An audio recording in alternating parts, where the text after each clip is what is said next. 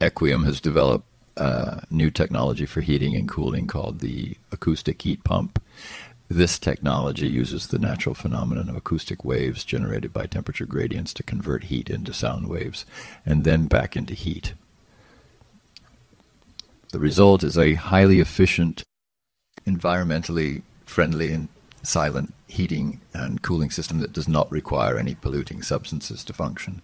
According to the company, the acoustic heat pump is three times more efficient than a regular radiator and can reduce CO2 emissions to almost zero when used with decarbonized electricity.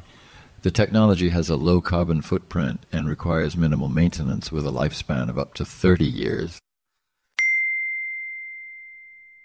Hamann and Benson has launched the first public impact index to evaluate companies on their positive impact on our society. I invite you to consult it in the notes of our program or on our website. Hamann and Benson, the vision for your future.